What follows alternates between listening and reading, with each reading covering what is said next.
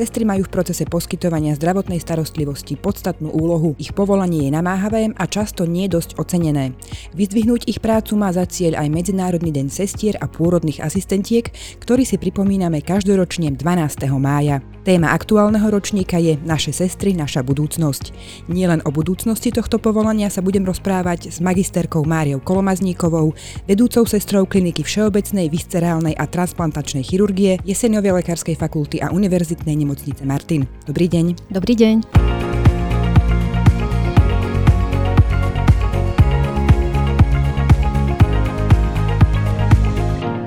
Pani Kolomazníková, tento rok ste boli zvolená za prezidentku regionálnej komory sestier a pôrodných asistentiek v Martine. Aké témy aktuálne na komore preberáte? No, keď si zoberiem tú úroveň regionálnej komory, tak momentálne celá rada regionálnej komory žije prípravou slavnostného podujatia, ktoré organizujeme pri príležitosti Medzinárodného dňa sestier a v rámci ktorého budeme dávať vlastne sestrám ocenenie Biele srdce. Bude to veľmi také pekné, dôstojné podujatie, bude sa konať 23. mája v hoteli Turiec, tak na to sa tešíme. Okrem týchto, tejto aktivity, ktorá nám teraz zabera najviac času, snažíme sa ako pomerne nová rada komory navrhovať a troška tak zatraktívniť členstvo a prezentovať regionálnu komoru smerom návonok k sestrám a k pôrodným asistentkám. Taktiež sa snažíme troška viacej využívať možno sociálne siete pri komunikácii so sestrami, pôrodnými asistentkami.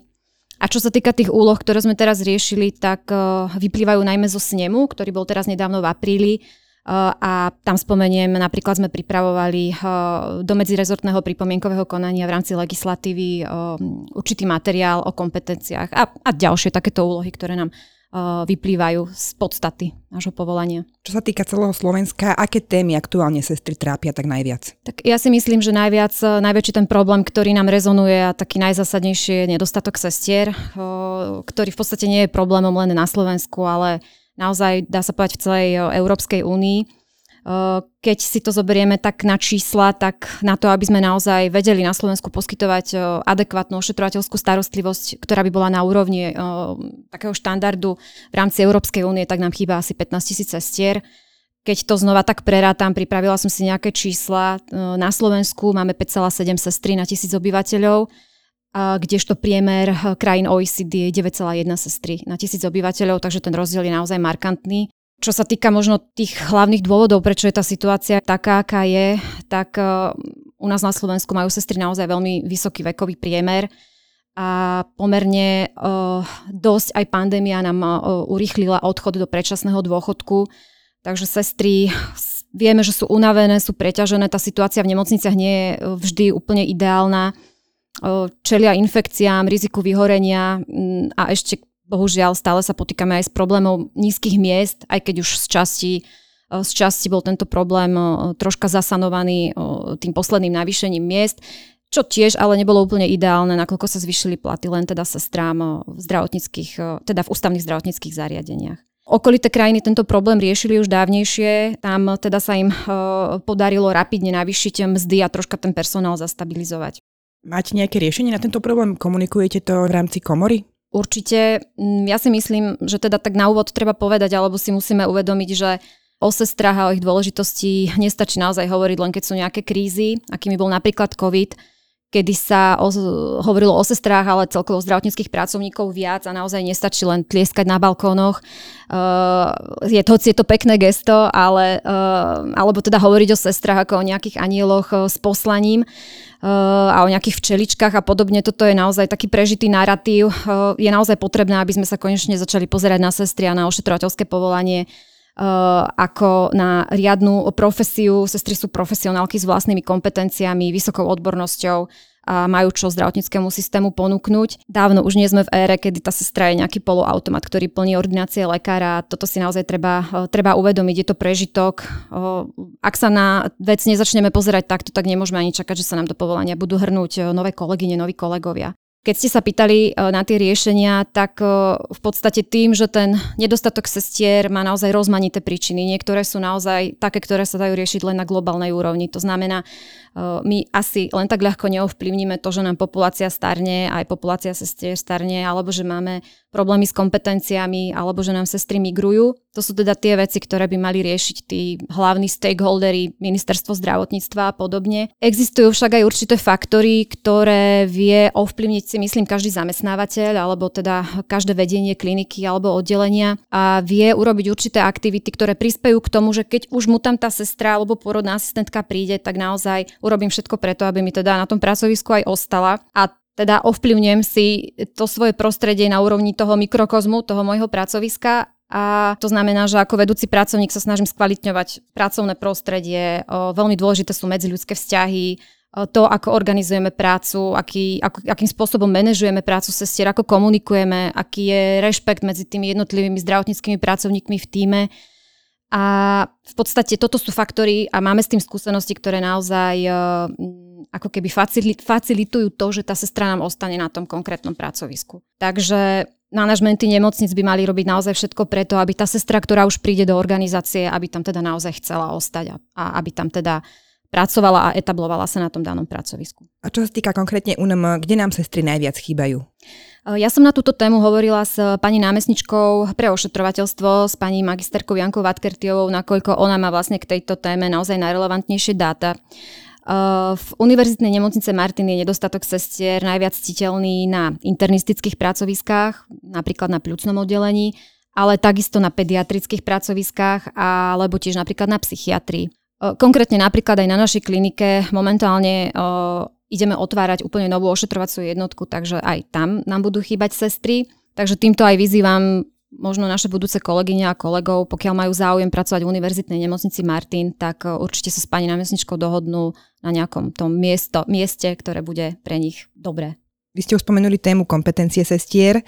Dlhšie sa hovorí o zvyšovaní týchto kompetencií. Čo môžete robiť samostatne dnes a možno čo by ste mohli robiť v budúcnosti? No, čo sa týka teda kompetencií sestry a pôrodnej asistentky, tak tie sú jasne stanovené vo vyhláške. Tá vyhláška je relatívne nová z roku 2018 a myslím si teda, že Vyhláška pomerne táto nová dostatočne diferencuje činnosti, ktoré vykonáva sestra, ktoré vykonáva sestra špecialistka alebo sestra s pokročilou praxou, e, respektíve diferencuje činnosti, ktoré môže vykonávať samostatne alebo na základe indikácie lekára.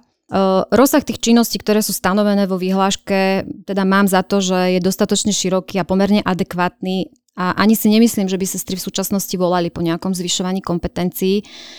Skôr je problémom, že tie legislatívne kompetencie dané sú, ale v praxi je veľakrát zložité ich uplatniť.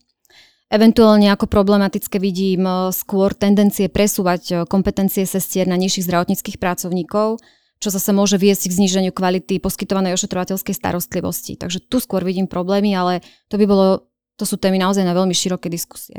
Aby sme nehovorili stále iba negatívne a problémy, čo naopak sa v poslednej dobe zlepšilo?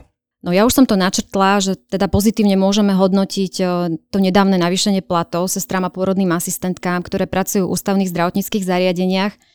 Opäť budem zase troška kritická, je to, je to troška nedoriešené, nakoľko sa zabudlo na sestry, ktoré pracujú v inej sfére, napríklad v ambulantnej sfére, sestry, ktoré pracujú v školstve alebo v zariadeniach sociálnych služieb a to teda nepovažujeme za veľmi spravodlivé.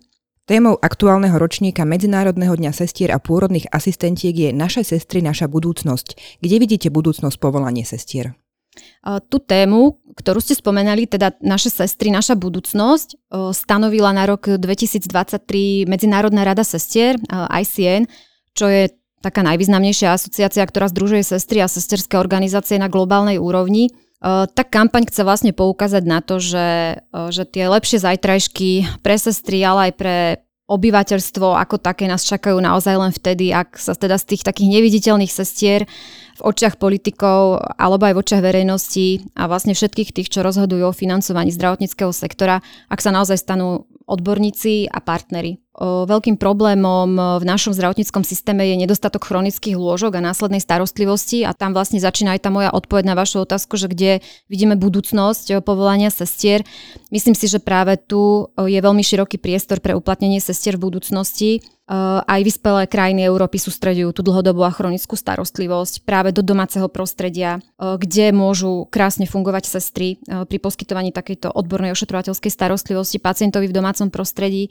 Takisto v tých moderných krajinách majú širokú sieť hospicov alebo agentúr domácej ošetrovateľskej starostlivosti či ošetrovateľských domov. Takže naozaj tá následná alebo chronická starostlivosť sa presúva z toho nemocničného prostredia do toho komunitného prostredia a tam vidím naozaj široké pôsobenie pre sestry, čo teda naozaj skvalitní tú starostlivosť e, o pacientov, ktorí už nevyžadujú teda povedzme tú hospitalizáciu a nemocničnú starostlivosť, ale skôr to komunitné prostredie. My stále hovoríme o sestrách a to na to bude dojem, že hovoríme výlučne o ženách, ale toto povolanie teda vykonávajú aj muži. Aký je záujem z ich strany o toto povolanie? Áno, tak na mužov v našej profesii nesmieme zabúdať, lebo sú v našich tímoch nesmierne dôležití. Nie je to len pre nejakú ich fyzickú silu, ale naozaj aj ten mužský element v tých ženských kolektívoch je naozaj veľmi žiaduci. Uh, mám pomerne čerstvé údaje z registra uh, sestier a viem vám povedať, že na Slovensku je v súčasnosti registrovaných uh, 963 mužov, čo predstavuje asi 2,54% z celého počtu teda sestier, ktoré máme na Slovensku. Uh, a ešte mám zaujímavú informáciu, že ich vekový priemer je asi 42 rokov, takže tiež to nie je úplne najmenšie číslo, áno, takže staré nám aj populácia mužov. Uh, ešte taká pikoška v Máme v registri aj jednu pôrodnú asistentku muža, hej, jednu jedinú. Môžem teda skonštatovať, že ten počet mužov v ošetrovateľskom povolaní sa pomaličky, ale zvyšuje. A keď to porovnáme napríklad s krajinami Európskej únie, tak eh, poviem príklad Malty. Napríklad na Malte eh, je až 40% celkového počtu sestier mužov. Hej? Takže to je naozaj také pomerne veľké číslo. V Spojených štátoch alebo v Spojenom kráľovstve je to približne 10%, takže máme ešte čo doháňať. Chodia k vám na kliniku študenti na prax, organizujete rôzne exkurzie pre zdravotnícke školy, aj sa mladých pýtate, že akú budúcnosť plánujú a či chcú zostať na Slovensku? Tak áno, u nás na klinike sme si už dávnejšie uvedomili, že tá systematická práca so študentami a komunikácia so študentami je kľúčová. Ak ich teda chceme natchnúť pre chirurgické ošetrovateľstvo, aby teda nakoniec ostali pracovať v našich tímoch. My sme si u nás na klinike, teda všeobecnej viscerálnej a transplantačnej chirurgii, nastavili sme si proste takú kultúru, naše sestry sú výrazne zapojené ako mentorky a mentory pri praktickom vzdelávaní budúcich sestier.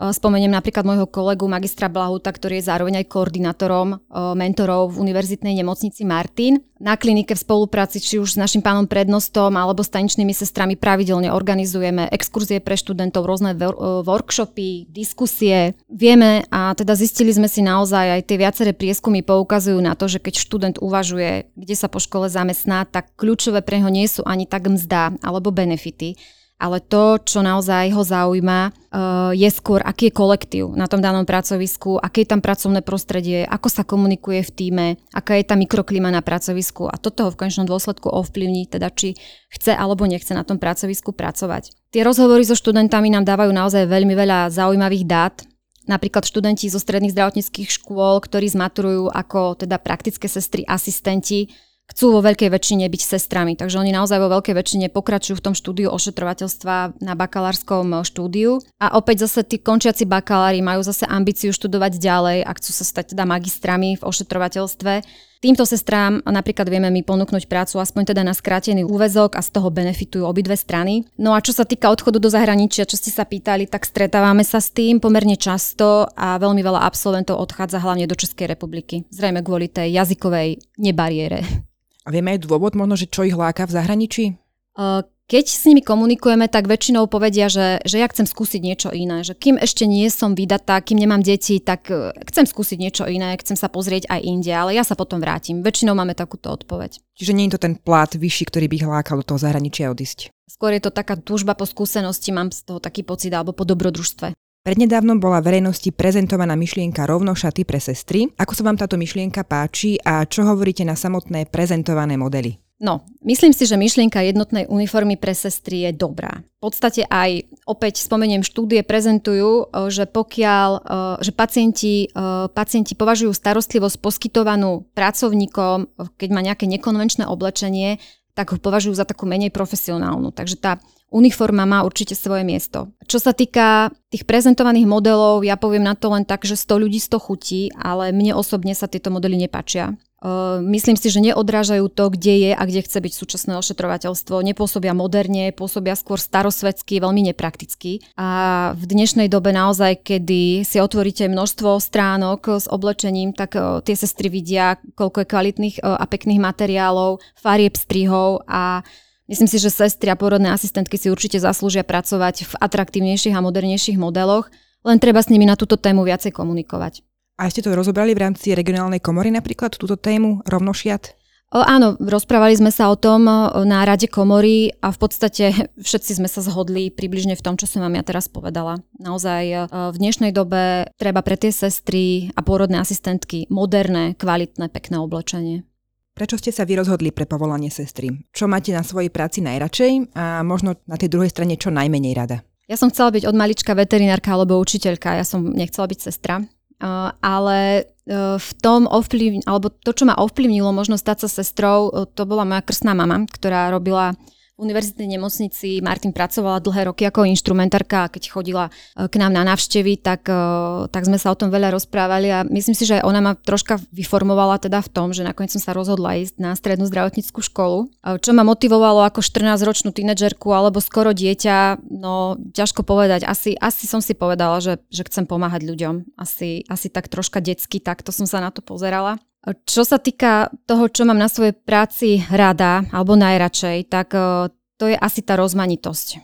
No, tým, že naša klinika je naozaj veľmi veľký kolos a stále sa tam niečo deje, tak e, každý deň je úplne iný naozaj. A mám rada, keď posúvame s kolegami veci dopredu, keď e, sa nám plnia vízie, ktoré, ktoré sme si stanovili. A tiež mám veľmi rada ľudí, s ktorými pracujem. Myslím si, že sme vynikajúci tím, e, či už tančné sestry, sestry, alebo celý tím, každý jeden pracovník, ktorého, ktorý s nami pracuje v tomto súkolí, má svoje dôležité miesto. A čo mám naozaj veľmi rada, za čo som aj vďačná, je, že v rámci vedenia kliniky, či už teda samozrejme pán prednosta alebo pán primár, pozeráme sa teda jedným smerom a maximálne sa rešpektujeme a sme na takej jednej vlne. Čo mám možno najmenej rada, tak e, to je tiež paradoxne tá rozmanitosť, lebo niekedy je toho už asi tak aj príliš veľa. By som povedala, že každá vedúca sestra to pozná a bojujeme s tými dôsledkami multitaskingu, a teda s tým, že, že proste naozaj toho už veľa občas. A tu zase pomáha tá psychohygiena a to, že každý si musí teda nájsť e, nejaké aktivity vo voľnom čase, aby, aby to vyreguloval, aby bol v pohode a v rovnováhe. Tento podcast nahrávame pri príležitosti Medzinárodného dňa sestier. Čo by ste sestram a pôrodným asistentkám zaželali? No ja nám všetkým želám hlavne veľa zdravia, aj keď je to možno také kliše, ale vôbec to nie je kliše. Takže zdravie a hlavne taký pokoj v duši. A tiež e, nám, sestram a pôrodným asistentkám želám hlavne viac takej jednotnosti, nakoľko je nás približne 40 tisíc a to vie byť pri jednotnosti naozaj veľká sila. Vám ďakujem veľmi pekne, že ste prijali pozvanie na nahrávanie tohto podcastu. Ďakujem veľmi pekne. Milí poslucháči, ďakujem, že ste si našli čas na náš podcast a verím, že si nás vypočujete aj na budúce. Dovidenia. Dovidenia.